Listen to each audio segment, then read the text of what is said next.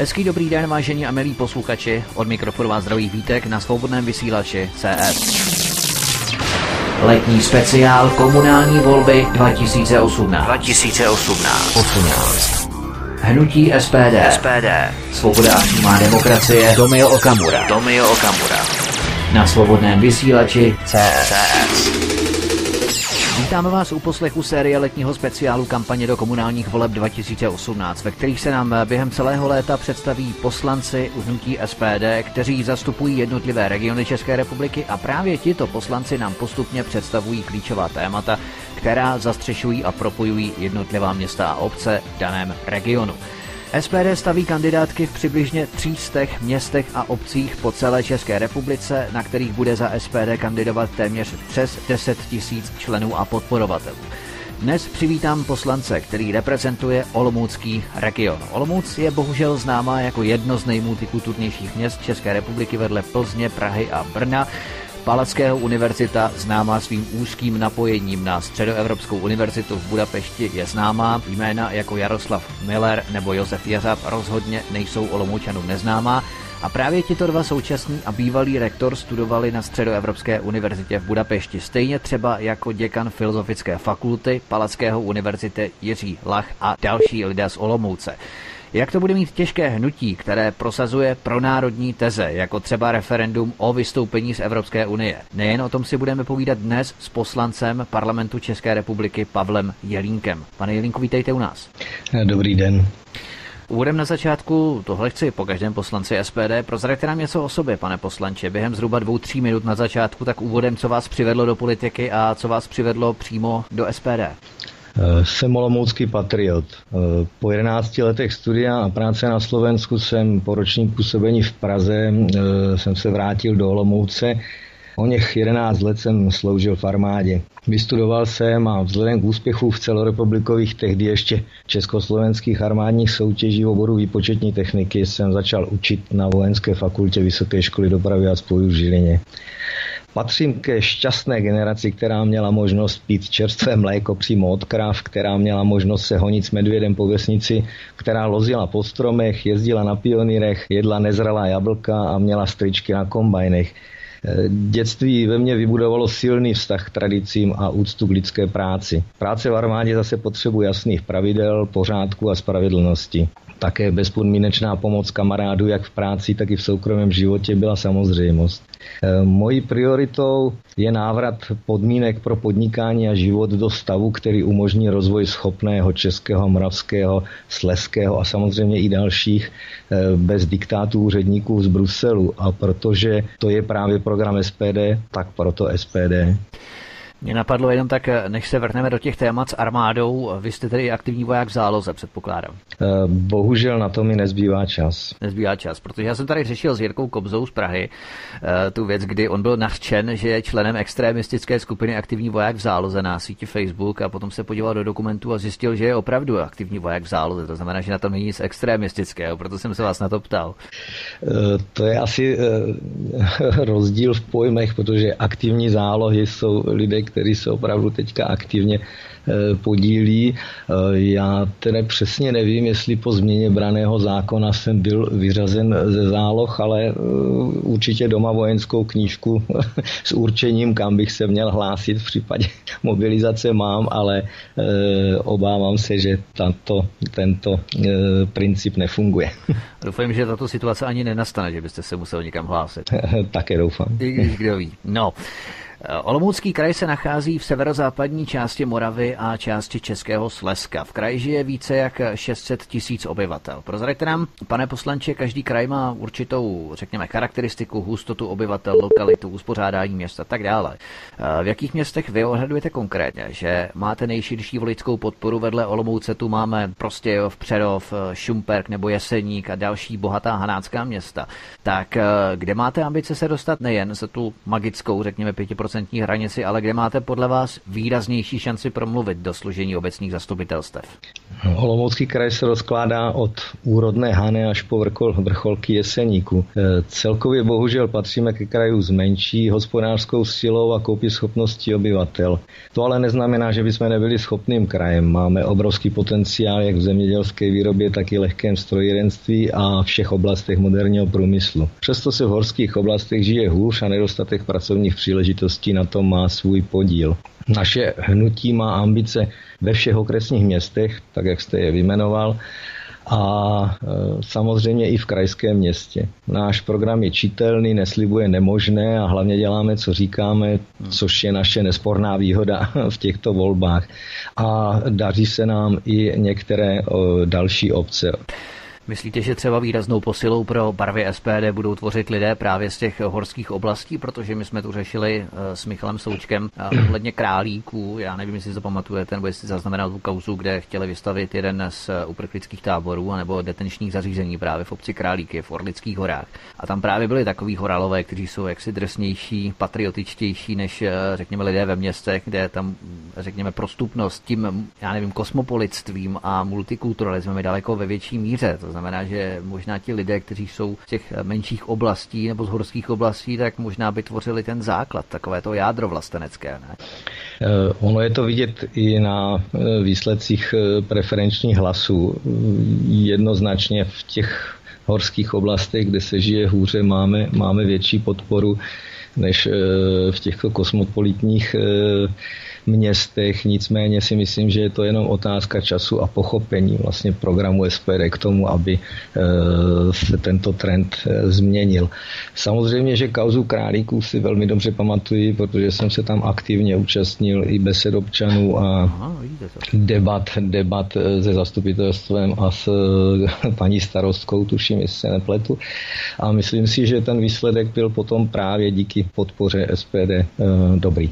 Tam tuším, že figurovala paní starostka Ponocná, já jsem si to její jméno zapamatoval, protože měla velmi pomalé reakce na různé aktivity kolem tohoto detenčního centra. Tak mm-hmm. právě z toho titulu jsem si to její příjmení zapamatoval, Ponocná ale eh, já jsem kde si zaznamenal nějakou statistiku, když jsem se připravoval na tento rozhovor, která pravila, že Olomouc je jeden z nejspokojnějších regionů v rámci Hané, v rámci Olomouckého kraje a speciálně tedy nebo eh, zvláště města Olomouc. Myslíte, že to je pravda, že jsou lidé v Olomouci jedni z nejspokojenějších v republice?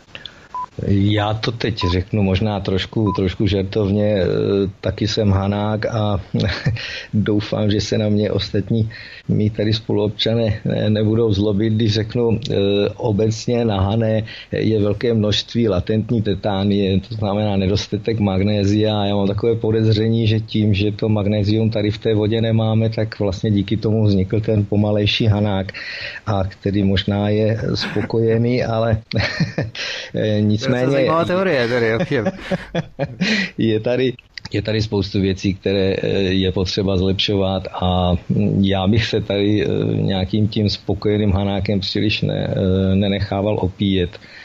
Opravdu je tady ještě spoustu práce a bude. Určitě, s tím opíjením to mají zkušenosti spíše tady u nás na Jižní Moravě. tak jsem to nemyslel. Já samozřejmě rozumím, jak jste to myslel. Ale co se týče Olomoucka, SPD má samozřejmě postavené regionální, respektive krajské struktury, ovšem krajské volby v roce 2016 se vyznačovaly obrovským nezájmem Čechů, kdy volila slabá třetina obyvatel České republiky. Neobáváte se stejně chabých výsledků i ve volbách komunálních, nebo jak chcete třeba mobilizovat Hanáky, řekněme, bez toho magnézia, nebo Olomoučany speciálně, nebo lidé kolem Olomoucka, zvýšit jejich důvěru k zastupitelstvům, která jsou nám sice tradičně blíže než samotné kraje. To je pravda, ale myslíte, že to stačí? Tak ono, bohužel důvěra voličů v možnost e, svojí účasti na volbách eh, promlouvat do chodu města či obce je opravdu malá. No proti tomu naše hnutí nabízí novou možnost eh, se výrazně podílet na věcech veřejných. Aplikace prvků přímé demokracie, jako například přímá volba starostů, hejtmanů nebo širším využíváním obecného referenda, e, se snažíme opět vrátit důvěru voličů v komunální politiku jako nástroj pro zodpovědnou zprávu věcí věcí veřejných.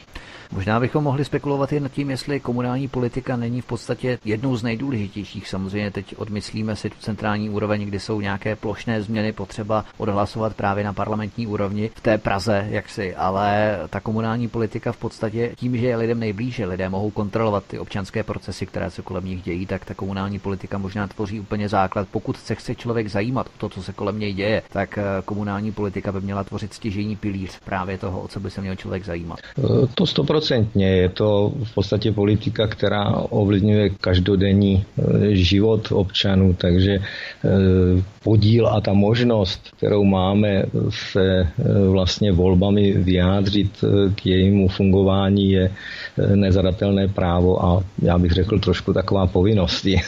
ano, ano, přesně tak. Potom si člověk nemůže stěžovat, že se něco změnilo bez toho, aniž by se o to staral předtím. Mimochodem, kdybychom se měli spolu třeba vsadit, já se teda nerad sázím, ale s vámi bych udělal výjimku. Jakou si eh, troufáte odhadnout účast právě v těchto komunálních volbách? Myslíte nad 30 nebo pod 30% Wow, to snad eh, takové nízké číslo snad ne. Eh, já si myslím, že v podstatě nejnižší, tuším, účast bývá v senátních, potom bývá nízká v krajských, ale ale v té komunální, já nevím, jestli nemám špatné číslo, ale myslím si, že v roce 2014 byla volební účast v Olomouckém kraji konce necelých 45%, takže já bych tomu věřil, že eh, když se teda vsadíme, já jsem velký optimista, samozřejmě nedosáhneme asi procenta jako v eh, parlamentních volbách, ale mohli bychom snad přesáhnout 50%.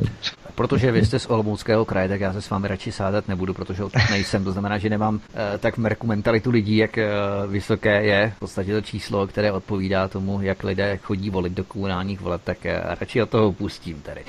Ale zaznívají kritické výtky, kdy prý akcentujete pouze referenda a témata spojená s bezpečností. Můžete to nějak vyvrátit, jaká jsou stěžejní témata pro města a obce v Olomouckém regionu, se kterými vstupujete právě do podzimních komunálních voleb, kdybychom měli načrtnout ta základní témata, ke kterým se tedy postupně budeme samozřejmě vracet?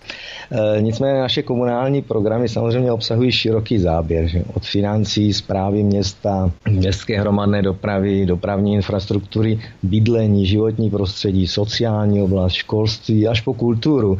Tím ale výčet témat nekončí, ale více už se asi voliči dozvědí v jednotlivých volebních programech konkrétních měst my právě provádíme to, že zastřešujeme určitá témata, která propojují ta jednotlivá města a obce. To znamená, že vykreslujeme určité, řekněme, základní stěžení témata, která definují dané regiony České republiky, kterých je celkem 14, včetně tedy speciálního kraje, kterým je hlavní město Praha. Ale půjdeme hned na komoru, půjdeme do prvního tématu, které je poměrně zásadní a definuje v podstatě nejenom tedy komunální, krajskou, ale hlavně celostátní politiku SPD. A to je návrh poslanců hnutí SPD na vydání ústavního zákona o celostátním referendu a obecném referendu a o změně ústavy České republiky. Vaším hlavním cílem je prosadit referenda o odvolatelnosti politiků na všech úrovních, ale pokud začneme tím komunálem, je nějaká šance, jak lokální referenda prosadit tak, aby nefungovala spíš spíše jen jako jakýsi nátlakový nástroj, mechanismus, ale aby se jimi radnice musely řídit závazně, nebo to není možné, pokud to neposvětíte vy, eh, vy jste jeden z nich tedy jako celostátní mm-hmm. politici. Tak SPD je parlamentní stranou a jako e, takové řeší politiku na všech úrovních. Komunální úroveň je nejblíž lidem a jejich každodenním starostem. Naproti tomu zákony řešené ve sněmovně zase ovlivňují otázky například právě volebního systému. Komunální politika nemůže ze svého principu řešit volební systém. Je to opravdu záležitosti parlamentu. Eh, SPD se svým komplexním přístupem k politice má možnost tuto otázku ovlivňovat a taky ji ovlivňuje, co jste již naznačil v otázce. Věřím, že i ostatní parlamentní strany podpoří otázku přímé volby starostů a hejtmanů a tím pádem i jejich možnosti odvolatelnosti. To znamená, že na komunální úrovni, i když tedy budeme se snažit nastolit tohle téma, tak eh, pokud i by se našla většina v nějaké radnici, obec od obce, město od města, tak bylo by to možné i na té komunální úrovni prosadit, nebo nebylo tedy referendum o odvolatelnosti politiků, starostů, primátorů? Referendum o odvolatelnosti je až eh, v podstatě důsledkem právě prosazení, prosazení přímé volby. Eh, přímá volba hejtmanů, starostů a primátorů právě má obsahovat tu, tuto možnost jejich odvolání a to odvolání je potom samozřejmě eh, formou referenda. Nejsem přesvědčený o tom, že je vlastně ústavní nějaké obecné referendum o odvolání starosty v současné době. Samozřejmě se občané vyjádřit mohou k tomu, jak starosta jim funguje, ale bohužel ten prvotní nějaký, nějakou tu možnost eh, danou legislativou zatím nemají. Mm, to znamená, že je to nejprve nutné posvětit, eh, zařídit centrálně, potom se to bude postupně promítat tak, až ten zákon vstoupí v platnost. Ale Přesně. Eh, když se jedná o referendum, teď odhledněme od eh, politiků, hejtmanů na kraj anebo, nebo primátorů a starostů, co se týče komunálu a eh, pohledněme na různá témata, o kterých by lidé mohli hlasovat.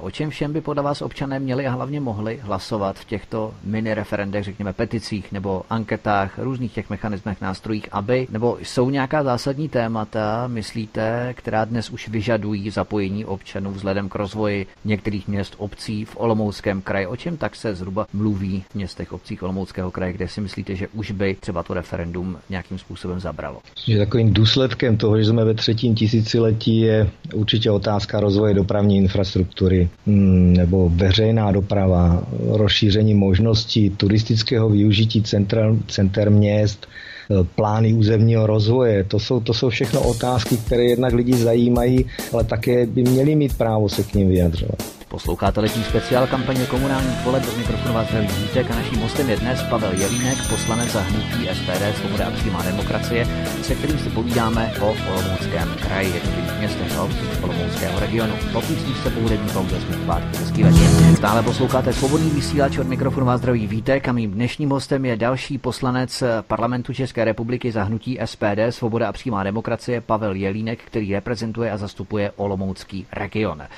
Jak si, pane poslanče, podle vás stojí současná olomoucká koalice, což je dost, řekněme, pestrá směsice nebo sestava, abychom se vyjádřili velmi diplomaticky, která se podle mě dala dohromady čistě jenom proto, aby se hnutí ANO nedostalo k vládě v tom roce 2014. Je tohle ten styl politikaření, kterému by třeba zabránila přímá volba primátorů a starostů, což navrhuje třeba SPD? Ono je vždy prohrou demokracie, když vznikne koalice.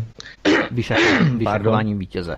Která absolutně popírá výsledek voleb a vítězní vítěze z eh, možnosti vést město. Eh, je to prostě podle mě podraz na voličích a přímá volba by samozřejmě neumožnila takové politikaření a jednoznačně by obsadila místo starosti, primátora. Uh-huh. Co může podle vás nejvýrazněji zasáhnout do komunálních voleb letos? V největším městě Olomouci například, protože magistrát naplánoval nákupy sportovišť za desítky milionů korun, například Adrův stadion, zimní stadion a tak dále. Nakolik tahle otázka hýbe komunální politikou a lokálním veřejným děním v Olomouci? V komunálních volbách je samozřejmě otázka přístupu města ke sportu velmi důležitá. V případě Olomouce ale budou nákupy, které jste zmínil do komunálních voleb, eh, dokončeny a nová rada nebude mít mnoho možností eh, na tom něco měnit.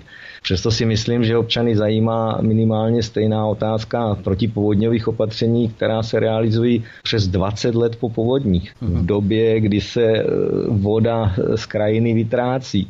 Eh, také problém investic ve vztahu k památkové rezervaci a jejímu chráněnému pásmu, parkování ve městě a v neposlední řadě obsluha sídlišť veřejnou hromadnou dopravou jsou velmi důležitá témata. Takže myslíte, než výstava Androva stadionu anebo zimního stadionu by bylo lepší vrhnout tyto finanční prostředky právě do těchto opatření proti povodním například?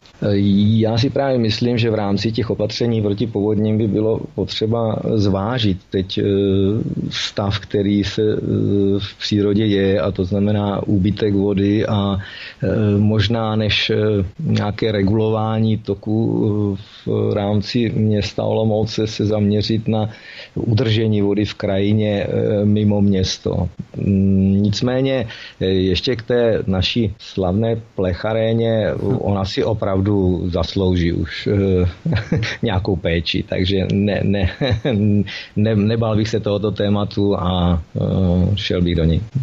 Co se týče sucha a úbytku vody v krajině, to je velmi důležité, protože to samozřejmě souvisí i s půdou, protože eh, půda dnes, koronatí půda dnes je využívána k pěstování energetických plodin, nikoli pro pěstování plodin, které se potom mohou použít ke konzumaci, což je velmi důležité. A tím pádem půda se znehodnocuje. Orná půda není bonitní, orná půda buď se znehodnocuje, anebo se proměňuje v, ve stavební parcely, což je ještě horší v rámci developerů a stavení.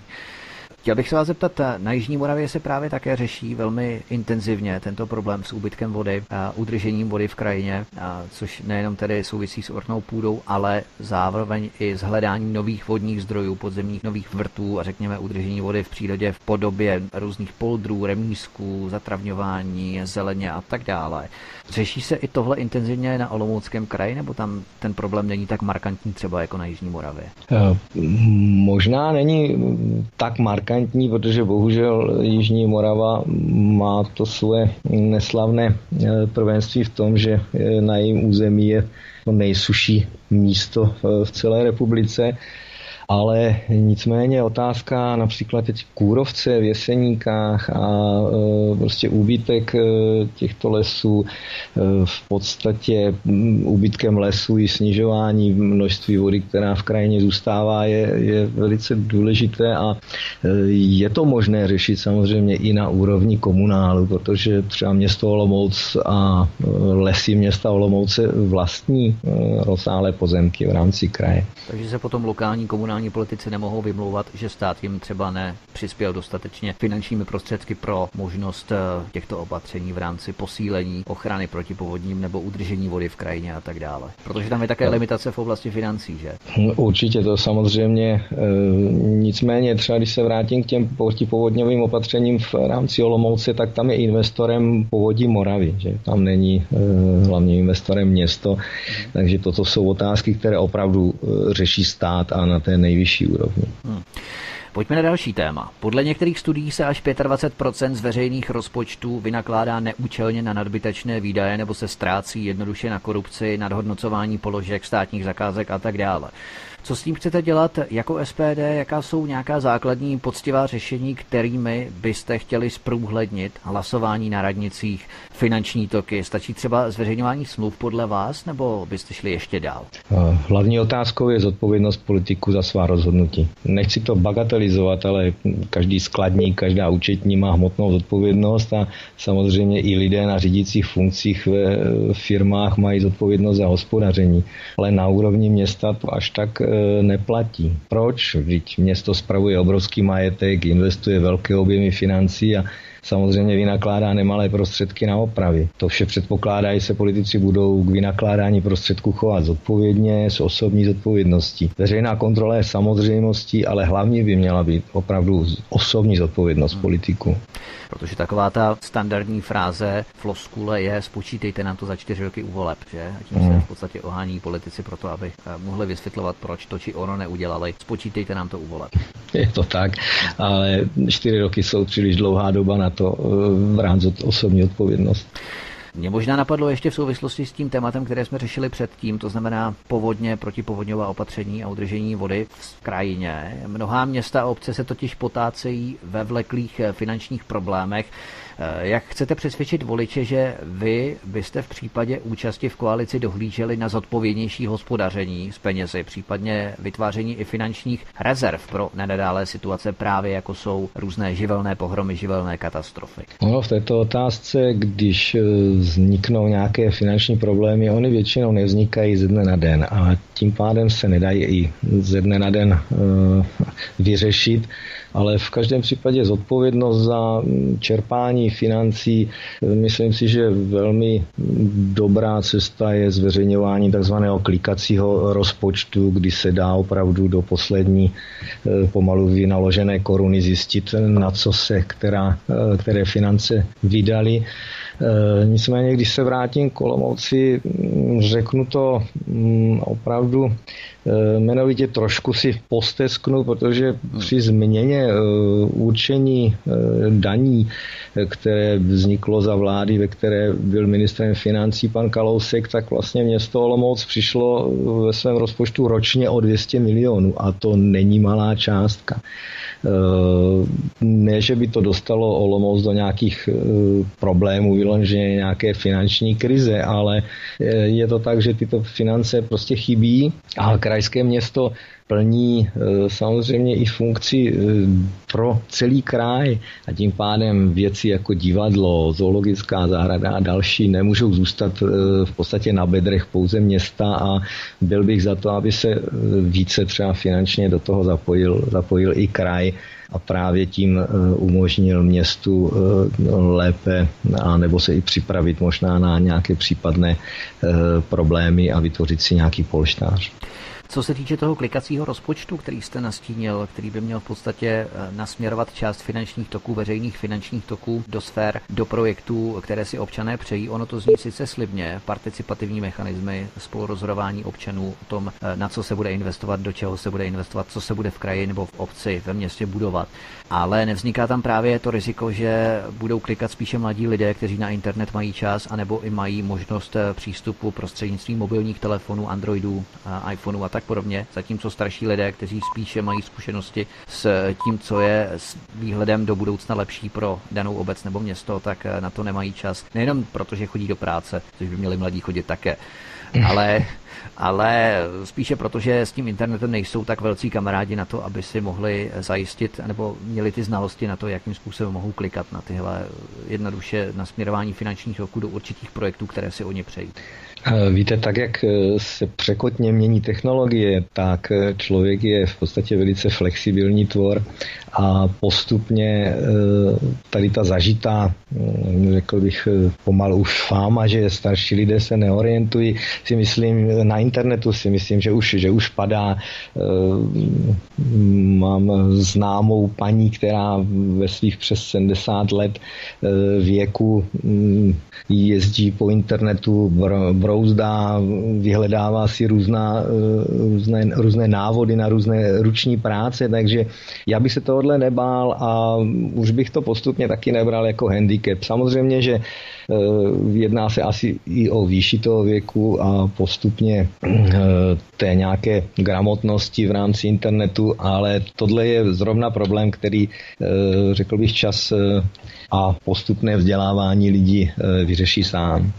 Určitě, i když moje babička třeba si raději kupuje za 20 korun každý den noviny, i když by mohla v podstatě za těch 30 dní 3x20, 30x20 je 600 korun eh, si platit úplně úžasný internet, ale ona prostě nechce, tak eh, je to asi opravdu člověk od člověka. Pojďme na další téma. Jedno z témat, eh, se kterým vstupujete do komunálních voleb, představuje podpora místních podnikatelů a živnostníků a s tím se pojí i určitá přeregulovanost. V čem spočívá ta přeregulovanost, která podle vás odrazuje nebo demotivuje drobné živnostníky tomu, aby rozjížděli svůj biznis, podnikatele k tomu, aby začínali podnikat právě ve městech Olomouckého kraje? Liší se tímto přístupem Olomoucký kraj, respektive města obce v něm jinak než v ostatních regionech? Hmm, ta otázka přeregulovanosti je spojená s legislativou nejenom na městské úrovni. Obávám se, že množství regulativů vzniká dokonce i úplně mimo naši republiku a postupným zapracováním do našich zákonů vzniká stále složitější podnikatelské prostředí. E, samozřejmě, že i na úrovni měst jsou různé regulativy, které by bylo možné otupit e, ve prospěch podnikatelů. Nevzniklo by tam právě prostor potom k určitému korupčnímu schématu, kdyby volnější podmínky mohly přilákat různé šíbry, kteří by těchto volných podmínek chtěli nějakým způsobem zneužít. Eh, pokud ty volné abych podmínky... Abych na paničku nevylili i dítě, jo, o tom jde.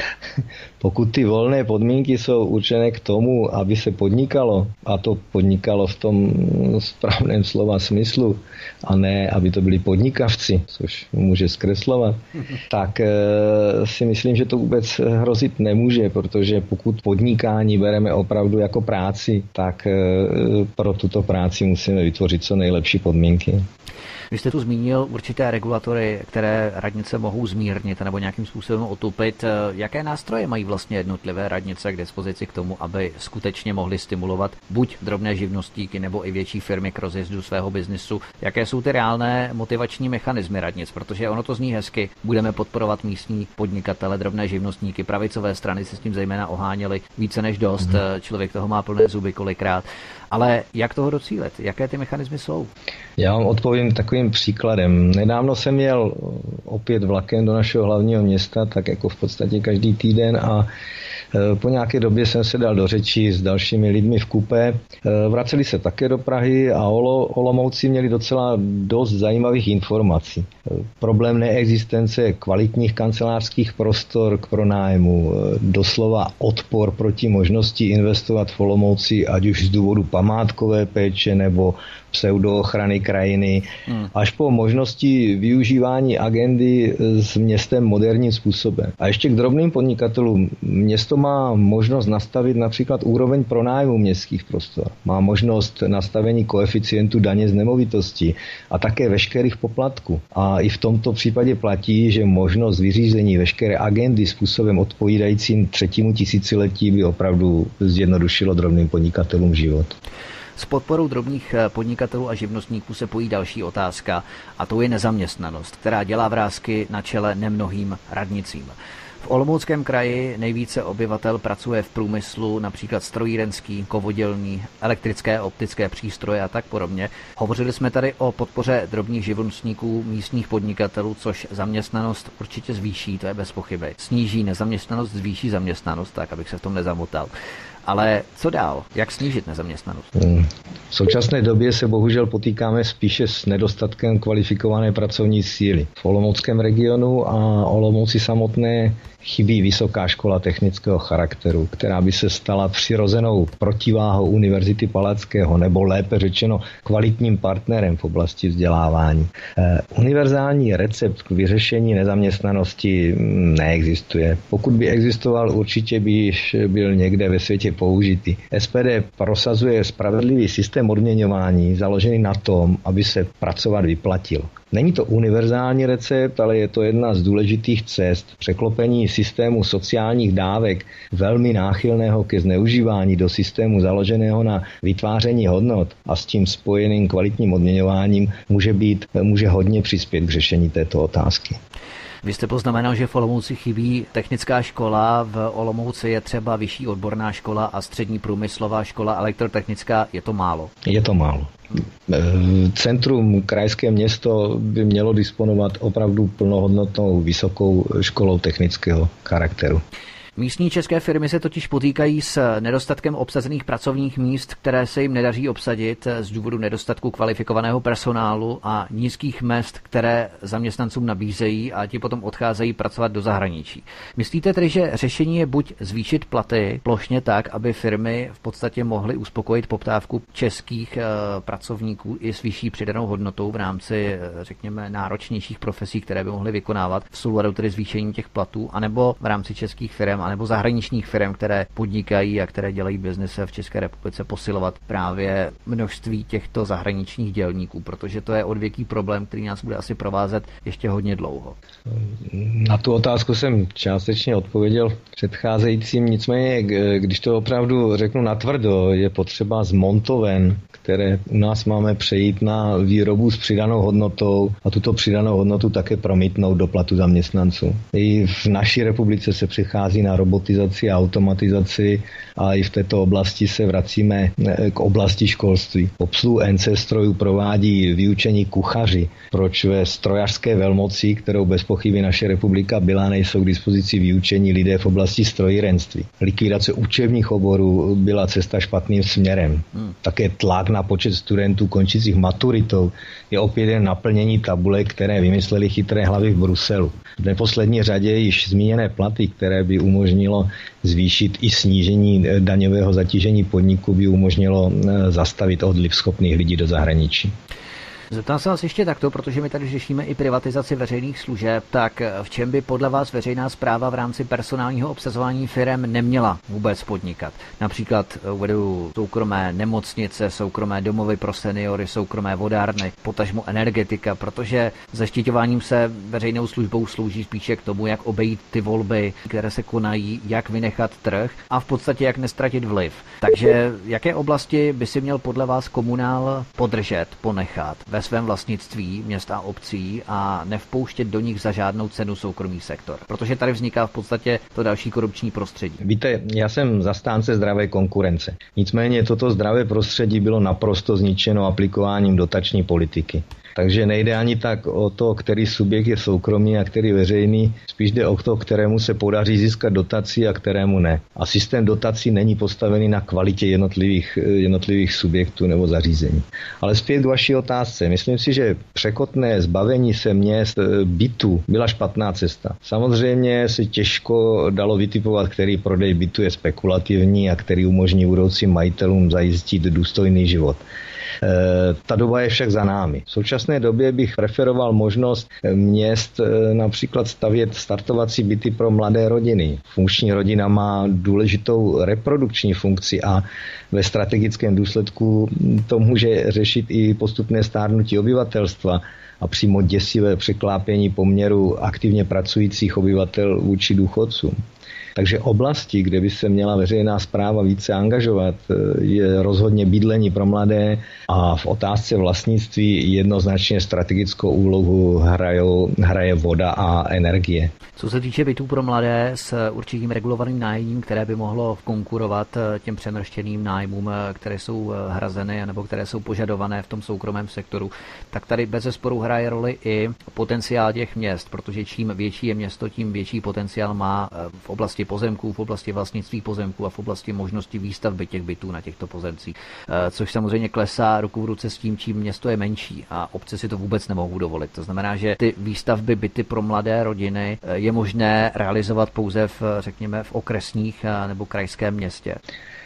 Já si to nemyslím, protože jednak proběhly nějaké reportáže, že i menší obce, pokud eh, se jim podaří mm, získat nebo vytvořit nějaký, nějaký finanční, finanční obnos do rezervy, tak je jednou z ideálních možností investování i toho města je vlastně do, do výstavby nějakých nájemních bytů. E, nicméně v rámci, v rámci eh, republiky tohle by se nemělo, nemělo týkat jako plošně nějak nějakých, nějakých nájemních bytů města. Já bych tam preferoval opravdu eh, startovací byty pro, pro mladé rodiny.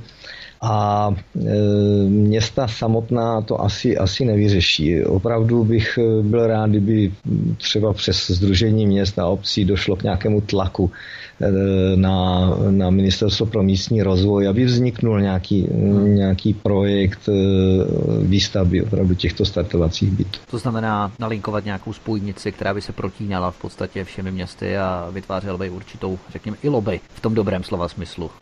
Stoprocentně a pouze doufám a v tom dobrém slova smyslu. Ano. V našem letním speciálu kampaně do komunálních voleb 2018 je naším dnešním hostem poslanec za hnutí SPD Svoboda a přímá demokracie Pavel Jelínek, který zastupuje Olomoucký region. Posloucháte svobodný vysílač od mikrofonu a zdraví vítek. Po hudební pauze jsme tu opět zpátky a podíváme se třeba na infrastrukturu a na dopravu. Hezký večer. Letním speciálem kampaně do komunálních voleb 2018 nás provází poslanec parlamentu České republiky za hnutí SPD Svoboda a přímá demokracie Pavel Jelínek, který zastupuje Olomoucký region. Kraj vlastní a provozuje silnice druhých a třetích tříd, eh, které opravuje nebo staví nové. Máme tu citelná zanedbání silnic a jiné infrastruktury ve městech a obcích, ale zase se investuje do oprav silnic, staveb, nových komunikací, obchvatů a mostů. Eh, mají jednotliví zastupitelé, pane poslanče, nějaký citelný vliv na to, jaké silnice, mosty, obchvaty je třeba opravit, protože občan v tom může mít v hlavě tak trochu zmatek. Mě tím neobtěžujte, řekne politik, to má na starost kraj, krajští politici politici to zase budou házet eh, na jednotlivé radnice na úrovni komunálu. Jak tomu mají tedy lidé rozumět a na co reálně mají dosah komunální politici, na co mají vliv? V krajském zastupitelstvu je mnoho komunálních politiků a ti to zase rozhodují o prioritách v rámci kraje. Každá politická strana nebo hnutí, která chce uspět u voličů, musí provádět svoji politiku vyváženě a to na všech úrovních. Takže odpověď, zda mají komunální politici vliv na obchvaty měst a mosty, zní, že mají. E, také jsem například požádal náměstka našeho e, krajského hetmana zodpovědného za dopravní infrastrukturu a jeli jsme se podívat na některé mosty v havarijním stavu společně s příslušným starostou obce, takže opravdu vliv mají. Města a obce jsou eh, kolikrát ráda, že najdou peníze na opravu chodníků, kanalizací a tak podobně, na tož potom na nějaké silnice, mosty, obchvaty, které spadají pod eh, jejich zprávu, tak eh, kde najít peníze jinde, tak, abychom se nemuseli spoléhat na dotace z Evropské unie, když chceme vyvolat referendum o vystoupení z ní. Obávám se, že vzhledem k zanedbanu, k zanedbanu, je, já to neřekl, k zanedbanu, Obávám se, že vzhledem k zanedbanosti infrastruktury, a to obzvláště v oblasti vodovodu a kanalizací, se tato otázka musí e, řešit globálně v celé republice a bez přispění z centrálního rozpočtu to nepůjde. Záleží ale na zvolené formě příspěvku. Osobně bych formu dotací EU v žádném případě nedoporučoval. E, raději pojďme zabránit odlivu financí e, do zahraničí a tyto ušetřené prostředky potom použít na obnovu infrastruktury. Abychom se nebavili příliš abstraktně o získávání finančních prostředků, ale měli na mysli nebo měli na paměti konkrétní projekty, tak nějaké konkrétní silnice druhé a třetí třídy, po případě obchvaty, důležité mosty kolem měst, je podle vás třeba se primárně zaměřit. Existují některé komunikace, u kterých je péče velmi nedostatečná, zanedbaná. Jaké to jsou v rámci Olomouckého kraje ve městech a? Nejraději bych vám odpověděl, že by se měl zacílit na všechny silnice druhé, třetí třídy, ale ne, není to tak, není to tak. Eh, samozřejmě jde o priority. Důležité jsou komunikace výrazně využívané pro cestu do zaměstnání a pro zásobování. Nicméně při cestách po kraji, eh, vzhledem k tomu, že eh, rád jezdím na motorce, jsou bohužel místa, kde se již nedá přesně zjistit, zda jde ještě o silnici nebo i špolní cestu a a jak jsem již říkal v některé z odpovědí, nelze to vyřešit ze dne na den, ale eh, je to dlouhodobý proces. Na té motorce přece jenom má člověk s těmi výmoly a popraskaným asfaltem větší kontakt, asi pětí než eh, v automobilu, tak eh, určitě to vnímáte daleko intenzivněji. Jde o život, ano. ano. a nejenom v rámci rychlosti automobilu. A co třeba financování veřejné dopravy a výstavby dopravní infrastruktury? Olomouc má jednu z nejstarších tramvajových sítí, v kraji funguje integrovaný dopravní systém, všechno se zdá být s dostupností městské dopravy v pořádku.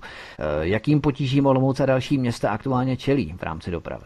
Máte pravdu, že významné investice, které by přiblížily tramvajovou dopravu obyvatelům sídlišť, eh, tak těch se Olomouc dočkala v podstatě po desítkách let. Je to nicméně velká naděje, že se s této investici bude pokračovat a to i díky podmínce, ke které se město zavázalo při realizaci první etapy že budou následovat další. E, ve druhé etapě sice dojde k dotažení tramvajové trati do pomyslného centra osídlené oblasti, nicméně mezi tím se již zastavěná část města opět posunula a tempo výstavby tramvajových tratí značně pokulhává za výstavbou bytů.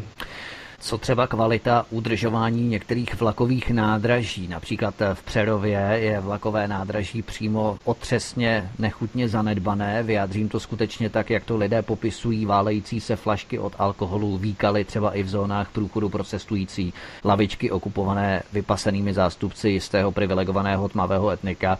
Skutečně něco otřesného v Přerovském vlakovém nádraží. O tomto problému se široce dlouhodobě ví, ale nikdo s tím nic vůbec nedělá.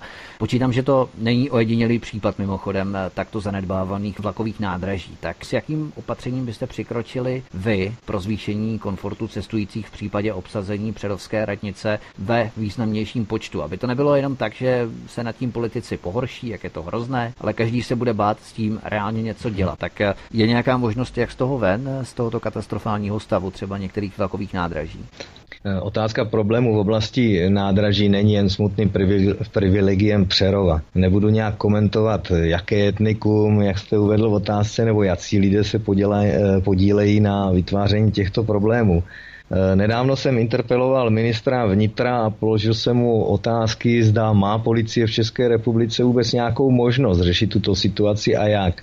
Na závěr interpelace jsem ještě pana ministra vyzval, aby se aktivně zapojil do veřejné debaty k případnému rozšíření pravomocí policie nebo i širšímu řešení tohoto problému. E, velmi se těším na odpovědi a mm, nechci zůstat jen u toho a určitě se budu snažit všechny e, s těmito odpověďmi i s řešením tohoto problému postupně seznamovat. Navštívil jsem eh, i ředitele městské policie v Olomouci se stejnou problematikou a věřte mi, eh, že to není jednoduché a snaží se pro udržení pořádku dělat eh, vše, co je možné. Co by se možná konkrétně v Přerově dalo dělat? Možná příklad ze Štětí, kde městská policie v rámci výkonu veřejných prací zaměstnává lidi evidované na úřadu práce s úkolem hlásit městské policii narušování klidu a pořádku. Ve městě by mohlo být jako jedno, jedno z opatření. Další by mohlo být uvolnění prostoru pro městskou policii zrušením zatěžování městské policie, rozmístěváním botiček a řešením vlastně dopravních e, problémů a tím získání více času na pochůzkovou činnost. Jak se zmínil to štětí, město štětí ohledně lidí, kteří jsou bez práce a nahlašují problémy, které vidí při svých pochůzkách po městě, tak eh, to je docela zajímavé opatření. My jsme to tu řešili právě i s paní poslankyní Maříkovou v rámci mm-hmm. Karlovarska eh, ohledně ostrova, tak tam to mají také a poměrně se to osvědčilo. Je to tak a mně osobně se to eh, líbí, jednak vlastně lidé, kteří jsou v evidenci úřadu práce, víte, že velice rychle ztrácí pracovní návyky, to bohužel je už asi v podstatě eh, nějak lidského života. A jednak eh, i legislativa, která hovoří o nutnosti tří svědků při nahlášení nějakého přestupku či trestného činu, je opravdu nekompromisní a běžní lidé, když běží do práce, tak eh, se prostě a priori vyhýbají jakémukoliv zdržení a, a představa toho, že potom budou někde na policii sepisovat eh, prostě vyjádření nebo protokoly eh, je opravdu, je opravdu problematická. Tak možná je to nějaký skrytý záměr, třeba jak donutit lidi, aby včas chodili do práce a nikdy se nezdržovali. doufám, že ne. Pojďme na univerzity, které jsme zmínili na začátku, potažmo na školství. Vedle Palackého univerzity v Olomouci, která má aktuálně zhruba 20 tisíc studentů a 8 fakult, sídlí v Olomouci Moravská vysoká škola Olomouc, potom neuniverzitní Vysoká škola logistiky v Přerově, o kterém jsme se tu bavili, ale trošku v jiných konotacích a v jiných souvislostech. Uh-huh. Když začneme univerzitami, jaké změny byste z pozice komunální politiky iniciovali? Jsou-li vůbec nějaké změny, které je potřeba v rámci univerzit provést? Jak už jsem zmiňoval, v našem regionu opravdu chybí technická vysoká škola. To je stěžejní otázka dalšího rozvoje školství v regionu. Eh, bohužel z pozice komunální politiky není mnoho možností, jak v této otázce pomoci, ale myslím, že některé kroky již město udělalo a to například výhodným prodejem pozemků pro potenciální takovou školu a v současné době je potřeba požadovat eh, výsledky za tuto poskytnutou výhodu. Co se týče například základní škol, my jsme tu zmínili terciální vzdělání, to znamená univerzity, ale zkusme primární základní školy, co třeba financování školních pomůcek pro žáky prvních stupňů. Existují třeba nějaké předpoklady centrálního zajištění nákupu těchto školních pomůcek, což by bez pochyby ulehčilo peněženkám mnoha rodinám. Eh, já možná odpovím eh, trošku eh, jinak.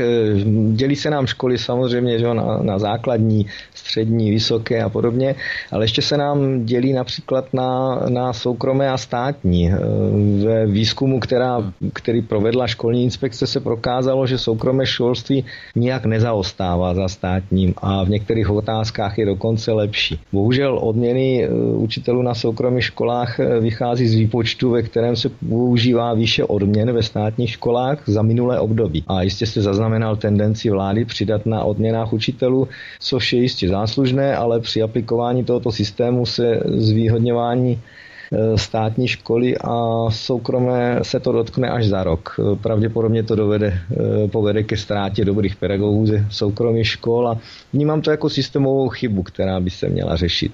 Ještě bych se chtěl nicméně vrátit k otázce hmm. učňovského školství. Opravdu si myslím, že se zde udělal velký krok špatným směrem který by se měli co nejdříve napravit. V rámci vzdělávacího systému je důležité zmínit, nicméně i mateřské školy jsou opravdu součástí vzdělávacího systému. Z toho důvodu jsem například svým vystoupením ve sněmovně jednoznačně podpořil zrušení chystané povinnosti přijímat děti od dvou let eh, do mateřských škol.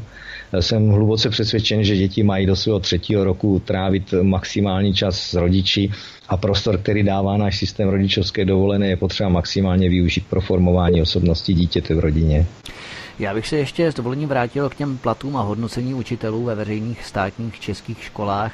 Často se totiž hovoří o nízkých platech těchto učitelů. Myslíte, že jejich zvýšením ad hoc dojde ruku v ruce i ke zkvalitnění výuky nebo kvality výuky těchto učitelů? Nebo byste přistoupili k nějakým inovativnějším metodám zlepšení kvality škol pedagogů, jako jsou třeba odměny učitelů za pokroky žáků, což co si jako motivační příplatky pedagogům, bylo by tohle pro vás třeba řešením, nebo k jakým jakým krokům byste přikročili nebo sáhli vy v oblasti sítě škol v městech, obcích Olomouckého kraje v rámci odměňování učitelů státních škol? Já bych byl velmi opatrný k nějakým eh, prostředkům, které eh, budou orientovány na výkon v rámci školství. To opravdu není oblast, kde by toto mělo být eh, aplikováno. Nicméně nedávno jsem od jedné učitelky slyšel zajímavý postřeh. Říkala, kdyby jsme dostali všechny zvýšení platů, které nám slíbili, tak bych asi v současnosti nevěděla, co s penězi. Bohužel sliby a realita se mnohdy rozchází.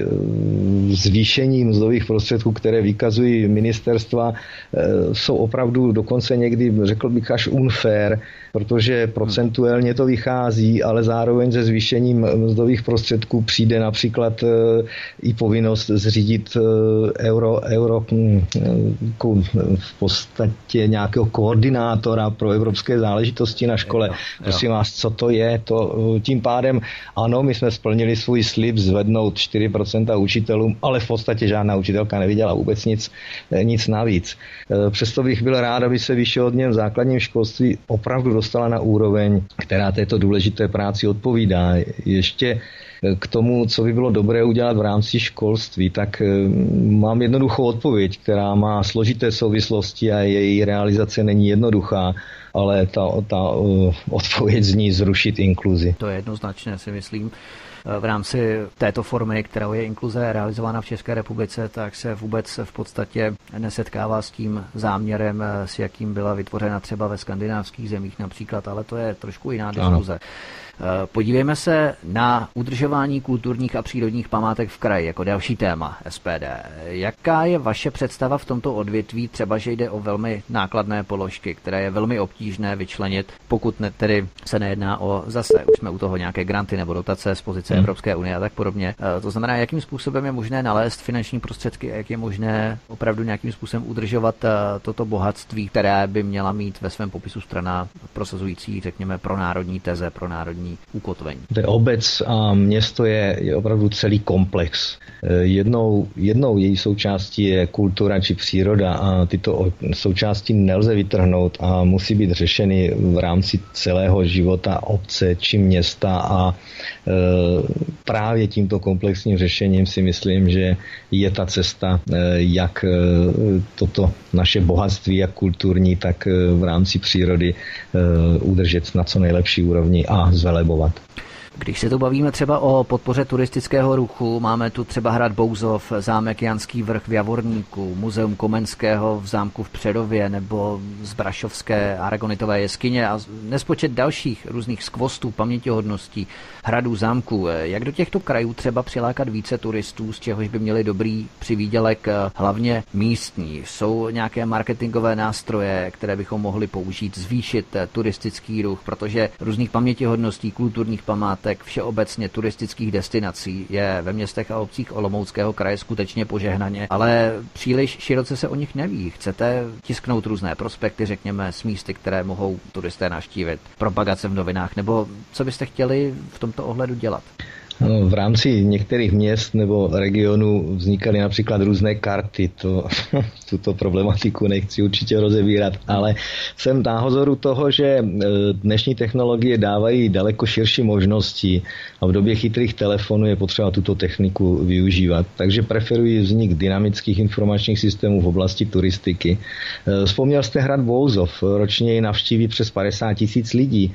Obec jako taková má zažádáno o dotaci na kanalizaci a je zvláštní, že dotační tituly neumožní, neumožní zvýhodnění nebo vůbec zapracování do žádosti takového důležitého turistického centra, ale právě naopak e, otázka vůbec připojení vlastně hradu třeba na, na tuto e, dotacemi podporovanou kanalizaci není jednoduchá. Takže to se je něco, co nepotřebujeme. Mm, to ne, tak samozřejmě, že ta obec tu kanalizaci potřebuje. To v žádném ne, myslím ty dotace, ne, ty dotace, že jsou no, v podstatě vynaložené něco, co nepotřebujeme. Jsou, jsou velice problematické v tomto hmm. a, a hlavně jejich podmínky jsou prostě, prostě špatné a tady se znova vrátím k té komplexnosti, jo, protože státu chybí komplexní přístup k řešení jednotlivých problémů, včetně podpory turistického ruchu.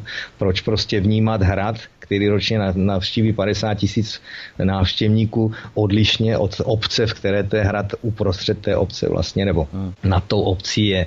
A marketingové nástroje, opět na to odpovím, že ve třetím tisíciletí podporuji moderní technologická řešení. Pokud se něco natiskne, tak už se to nedá změnit. Informace, které můžete turistům nabídnout, eh, ale pomocí mobilní aplikace mohou dynamicky měnit svoji hodnotu a také jsou k dispozici v podstatě po celém světě, že umožní potenciálním návštěvníkům zjistit, co vše v dané destinaci mohou navštívit a, a tím je i do, do, do regionu přilákat. To znamená, že bychom měli spojit ty situace tak, aby i lokalita, ve které se ta pamětihodnost, památka, hrad, zámek a tak dále nachází, tak aby i ta oblast skvétala, nejenom tedy v rámci jednoúčelových dotací nebo účelových dotací pouze na část eh, té památky.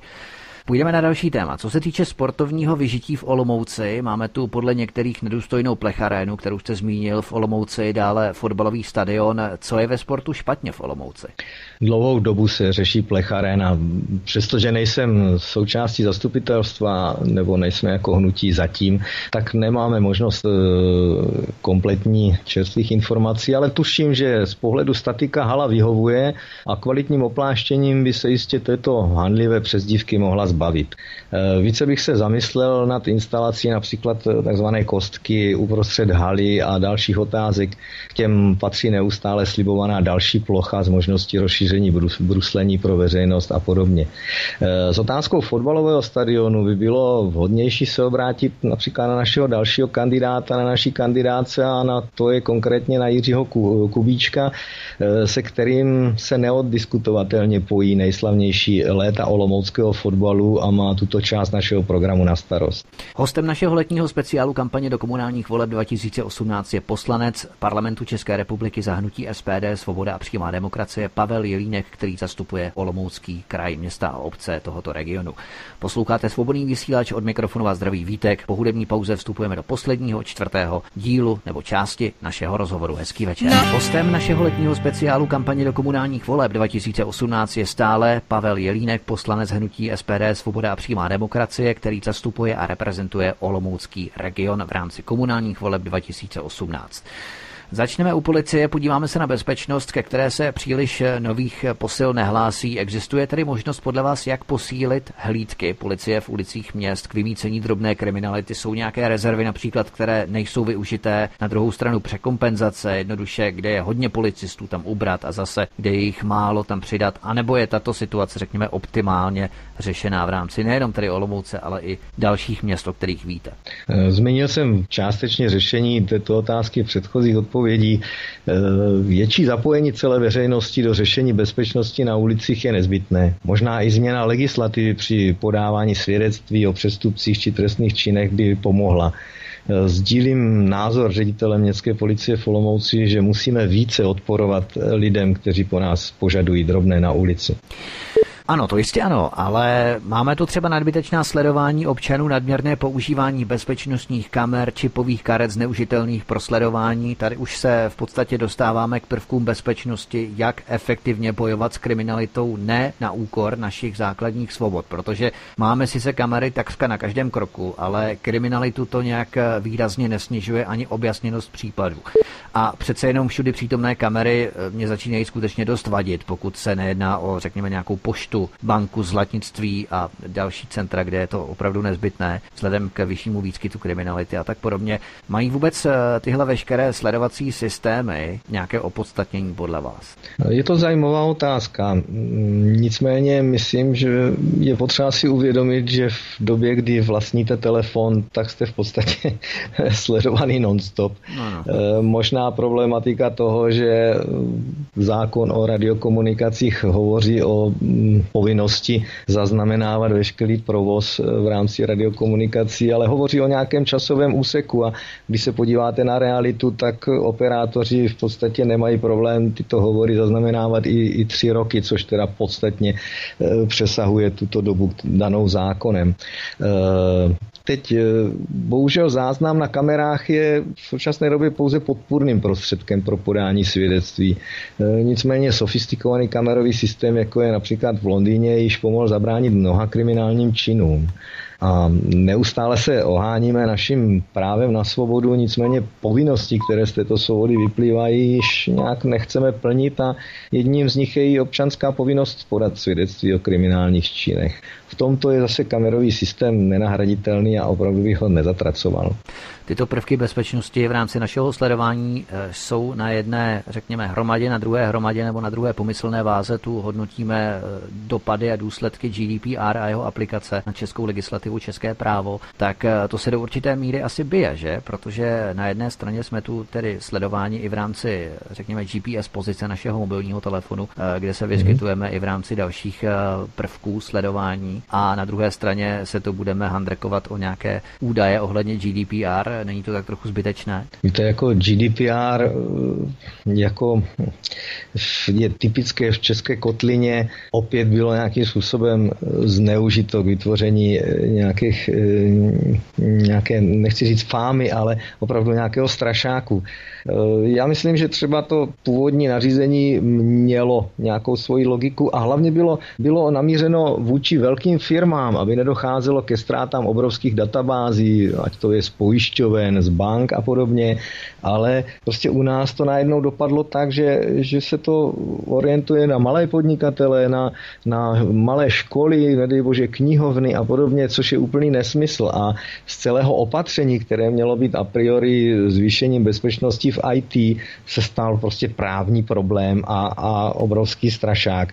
My jsme měli na výboru pro veřejnou zprávu teď návrhy vlastně, že k tomu zákonu eh, my můžeme v rámci naší legislativy to generální opatření, které vlastně vzešlo z Evropské unie, nějakým způsobem upravit a eh, zase jediná orientace je na to, že teda eh, vysoké pokuty u, u obcí a měst snížíme na pět tisíc. Jako, mně osobně se to připadá nefér, protože jsou například takové soukromé subjekty, které poskytují sociální péči a podobně.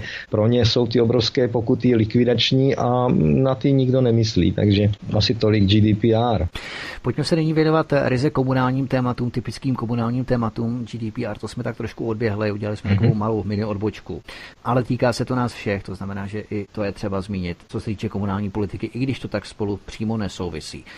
Eh, blížíme se k závěru našeho rozhovoru. Pojďme na tedy další témata, už opravdu toho ryze komunálního charakteru. Dále se chce hnutí SPD ve městech Olomouckého kraje zaměřit na takzvané Smart City parkování. Parkování začíná být vzhledem k hustšímu provozu na silnicích České republiky stále palčivějším problémem. Popište nám zásadní problémy, kterými eh, město Olomouc, ale i další města Olomouckého kraje, Prostějov, Předov a další, kterým musí s parkováním čelit. Je to pouze nedostatek míst, kdybychom to měli takhle zjednodušit řešit, nebo tu vystávají i další, řekněme, sekundární problémy? Eh, chytré město z anglického Smart City je eh, velice zajímavý koncept, který využívá digitální, informační a komunikační technologie pro zvýšení kvality života ve městech. Zaměřuje se na efektivní využití stávajících a hledání nových zdrojů, snižování spotřeby energií, eliminaci zátěží životního prostředí, optimalizace dopravy a sdílení dat pro veřejné účely. Obdobou Smart City v eh, regionálním měřitku je na úrovni samostatných nižších celků je Smart Region, chytrá, chytrý kraj, chytrá oblast. Jak je zřejmé z této definice, nejedná se jen o parkování. Je to komplexní systém pro zvýšení kvality života ve městech. Parkování je jen jedním z těchto problémů. Pokud bude kvalitní městská hromadná doprava, případně město bude protkáno kvalitní sítí cyklostezek, tak se míra soukromé dopravy automaticky sníží a sní i potřeba parkovacích míst. Eh, a v neposlední řadě i zde by mohly pomoci nové technologie, když bude k dispozici informace o volných místech nebo naopak o obsazenosti parkovacích míst ve městě, tak si na základě této informace vyberu jinou alternativu dopravy a to platí pro všechna města, nejen v Olomouckém kraji. To znamená, v rámci nebo z pozice toho parkování bychom to mohli charakterizovat nebo popsat jako chytré značení, které donaviguje řidiče na volná parkovací místa nejbližší. Eh, ano, jde hlavně o informace. Představte si, že tak jako informace o počtu parkovacích míst v obchodních domech, tak i informace o volných místech parkování ve městě je strategická informace potřebná pro taktické rozhodnutí v rámci preference dopravy. Uh-huh. A s těmi informacemi se dá opravdu vytvořit chytré město. Eh, když jsem ukončil podnikání, tak jsem měl najednou spoustu času, času a změnil jsem, jsem styl života. Eh, přesto mi některé informace chyběly a jelikož jsem rodilý Olomoučák, přiznám se, že například názvy všech zastávek MHD v Olomouci neznám. No, proto jsem si vytvořil aplikaci pro chytré telefony s Androidem, která obsahuje kromě mapy MHD i možnost nákupu jízdenky, informací o parkovacích místech, například v obchodním domě Šantovka, eh, programu divadla, počtu návštěvníků na bazénu a další. Eh, je pravda, že je to 6 let stará aplikace, která by chtěla oprášit, ale toho se musí asi chopit další. Přesto si každý může zadarmo stáhnout na Google Play pod názvem Olomouc služby. A to je přímo vámi vytvořená aplikace. Mm, je to tak. Tak to jste tedy machr. Vy jste si mi před eh, rozhovorem svěřila, to na vás prásknu, že jste 20 let dělal ICT, informační technologie, to znamená, že máte velké, velké znalosti. Ano. Tak, pro mnoho lidí je třeba důležité, aby věděli, že starosta, případně městský nebo obecní úřad pracuje opravdu pro ně. Jednoduše lepší veřejné služby. Buď aby se co nejvíce věcí dalo vyřídit online přes internet, což tedy jde v ruku v ruce s eh, těmi vašimi znalostmi hledně ICT a možná třeba nějakým návrhem nové aplikace v rámci úřadu. A nebo, když občan nemá internet, tak eh, aby, se, aby si na tom úřadě mohl rychle, efektivně vyřídit své záležitosti. Snížení byrokratizace. Co je možné udělat eh, v tomto směru na komunální úrovni? Hmm, tuším, že od začátku měsíce, měsíce července se začnou vydávat občanky s čipem, které budou opatřeny i elektronickým podpisem. Je to příslip velkých změn v možnostech online vyřizování na všech úřadech. Záleží teď pouze na městech, jak se této příležitosti chopí. Ministerstvo vnitro vytvořilo portál, na kterém je možné ověřit totožnost přihlášeného občana a to byla a bude vždy stěžejní věc v rámci poskytování služeb veřejné zprávy. Na komunální úrovni musíme dát lidem právo na digitální službu, to znamená vyřízení všeho z pohodlí domova a pokud nemáme k dispozici internet doma, tak třeba z každé pošty. V tom si myslím, že má každé zastupitelstvo velkou možnost podporovat vznik takových systémů ve vlastním městě. S příchodem a nástupem nových moderních technologií asi podporujete i free Wi-Fi zóny, že? V podstatě ano, ta postupné, to postupné naplňování města, dokonce snad e, vím, že v Olomouci byla nějaká myšlenka vytvoření Wi-Fi přístupových bodů na jednotlivých zastávkách. Nevím, jak to, nebo zatím vím, že to nedopadlo, ale nicméně určitě je to zajímavá věc. A oproti tomu zase operátoři v současné dobře, době konkurují tím, že ceny třeba datových toků tlaku podstatně snížili a zlepšili vlastně rychlé sítě. Uh-huh.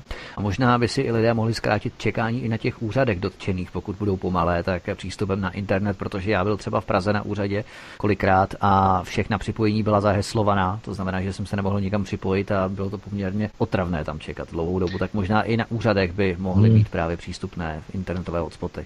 Já bych místo budování hotspotu raději vytvářel portály, na kterých si to budete moct vyřídit z domu nebo, nebo klidně i z tramvaje zpráva je z mobilního telefonu. Ano, pokud není samozřejmě nutná osobní přítomnost. To by právě ta e, nová občanka měla absolutně, absolutně změnit. Tak doufejme, doufejme, že to bude v Doufám. nějakém rozumném čase v budoucnu, aby to zase nebylo nějakých deset let, aby se o tom pořád nemluvilo.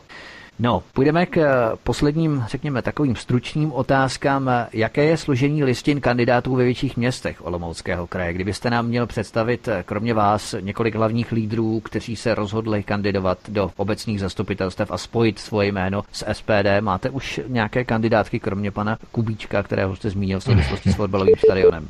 Samozřejmě, že kandidátky jsou připravené, dokončuje se nějaký takový ten legislativní proces různých souhlasů s kandidátkou a čestných prohlášení a e, dalších administrativních věcí. E, nicméně nerad bych kolegům bral možnost si svoje kandidátky představit e, pro ně v co nejvýhodnější dobu. V každém případě máme kandidátky naplněné kvalitními lidmi z celého spektra profesí. Možná bych snad jen připomněl, že na podzim budou dokonce i senátní volby. Ano. Jako SPD jsme pro zrušení senátu, ale dokud bude existovat, tak chceme aktivně měnit jeho politiku. Proto dáváme v Olomouckém kraji dva kandidáty, v Prostějově a v Jeseníku. A tady bych chtěl zmínit například kolegu Tomáše Hausnera, který bude kandidovat v Jeseníku a zná místní problematiku a bude podle mě velice kvalitním reprezentantem této oblasti. A můžeme třeba garantovat u pana Hausnera, že když se bude v Senátu hlasovat o jeho zrušení, takže zvedne ruku. Stoprocentně. Fajn. Eh, jak probíhají volební kampaně na Olomoucku? Jaké třeba chystáte akce? Jak kampaně probíhá nebo bude probíhat v létě? Můžete prozradit? Eh, jak určitě víte, eh, dlouhodobě jsme v nepřízní hlavních médií a to určitě dobře vnímáte a proto jsme v celé SPD rádi za možnost se zviditelnit v alternativních médiích. Silně působíme na sociálních sítích, to je opravdu naše deviza a také máme širokou základnu podporovatelů, to znamená možnosti roznosu do schránek a podobně. Uh-huh. Chystáme informaci pro občany do schránek eh, o práci SPD, chceme upozornit a vlastně zviditelnit to, co se nám ve sněmovně podařilo, kolik eh, zákonů se nám podařilo dostat do, do do, čtení v eh, následných a tradičně se samozřejmě tady v Olomouci třeba budeme účastnit dračích lodí a to nejenom v Olomouci, ale i v Prostějově. Neodmyslitelně běží billboardová kampaň, to jste si možná všimnul, je to celorepublikově. E, nicméně jsem si všiml, že v Olomouci například poblíž e, takového toho sociálního bydlení je teda ten billboard totálně otrhaný, ale to, to, to je asi daný. Jste se měli problém s tím, že to vám to budou narušovat billboardy. To je, ale byl jediný a je to stoprocentně přítomnosti tady tohohle tak eh, domu. Myslím, asi odtamtud z této oblasti se vaši voliči rekrutovat nebudou. Eh, nebudou, nebudou. I když musím takovou žertovnou příhodu z našich eh, stánků jako co to tady máte, já vám to podepíšu a dostanu balónek. Říkám, dostanete. Jo, Takže jo. E, to je prostě takto. To je tak, e, klasika. Já byl třeba s Luskou Šafránkovou, ještě jsme točili uh-huh, před parlamentními volbami. V říjnu tuším to bylo, koho budete volit, Ustánku SPD v Brně na Jižní Moravě a tam právě uh-huh. došlo k takové komické situaci, kdy nějaký člověk řekl, vy nám tady nedáváte ani guláš, ani párek, vy jste nějaký lakomý. Jo? A tak my jsme kontrolovali s tím, že my ty peníze za ten guláš a párek eh, jsme nenakradli, to znamená, že my je nemáme kde vzít. Nicméně, pokud se bude volit podle toho, kdo dá, kdo dá lepší koblížek nebo podobně, tak to ano. nebude to pravé ořechové. E, možná ještě k té kampani. V naší silnou stránkou vždycky byla, byla kontaktní kampaň a s tou počítáme i letos.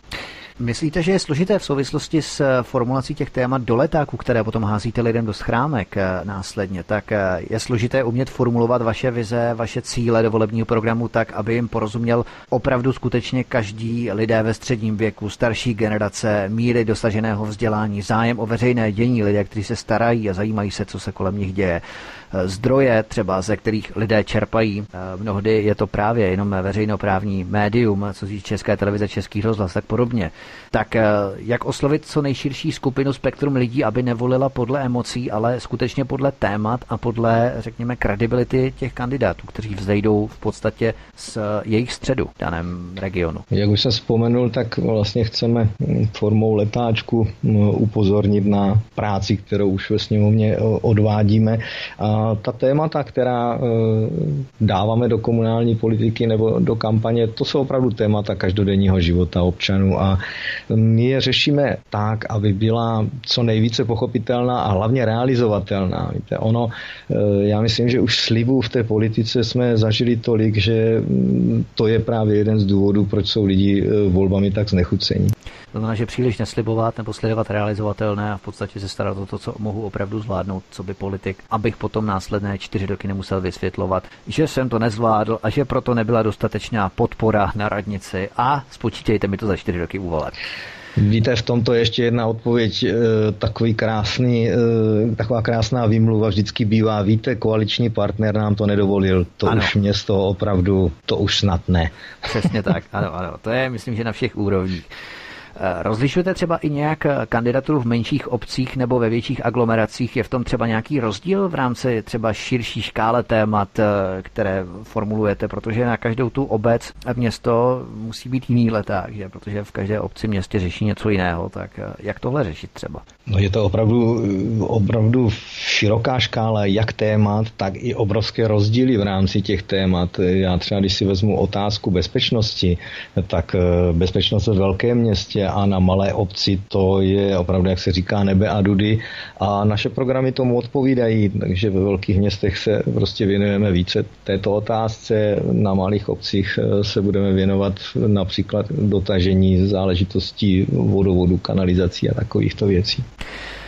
Hovoří poslanec parlamentu České republiky za hnutí SPD Svoboda a přímá demokracie Pavel Jelínek, který reprezentuje, zastupuje Olomoucký region města a obce v tomto regionu v rámci komunálních voleb 2018. Já vám, pane poslanče, moc děkuji, že jste byl naším dnešním hostem, že jste nás obeznámil se základními tématy, která definují tento region a nezbývá nám nic jiného, než vám držet palce v tom, abyste měli co nejvíce zastupitelů a členů v jednotlivých radnicích města a obcí v Olomouckém regionu. Děkuji.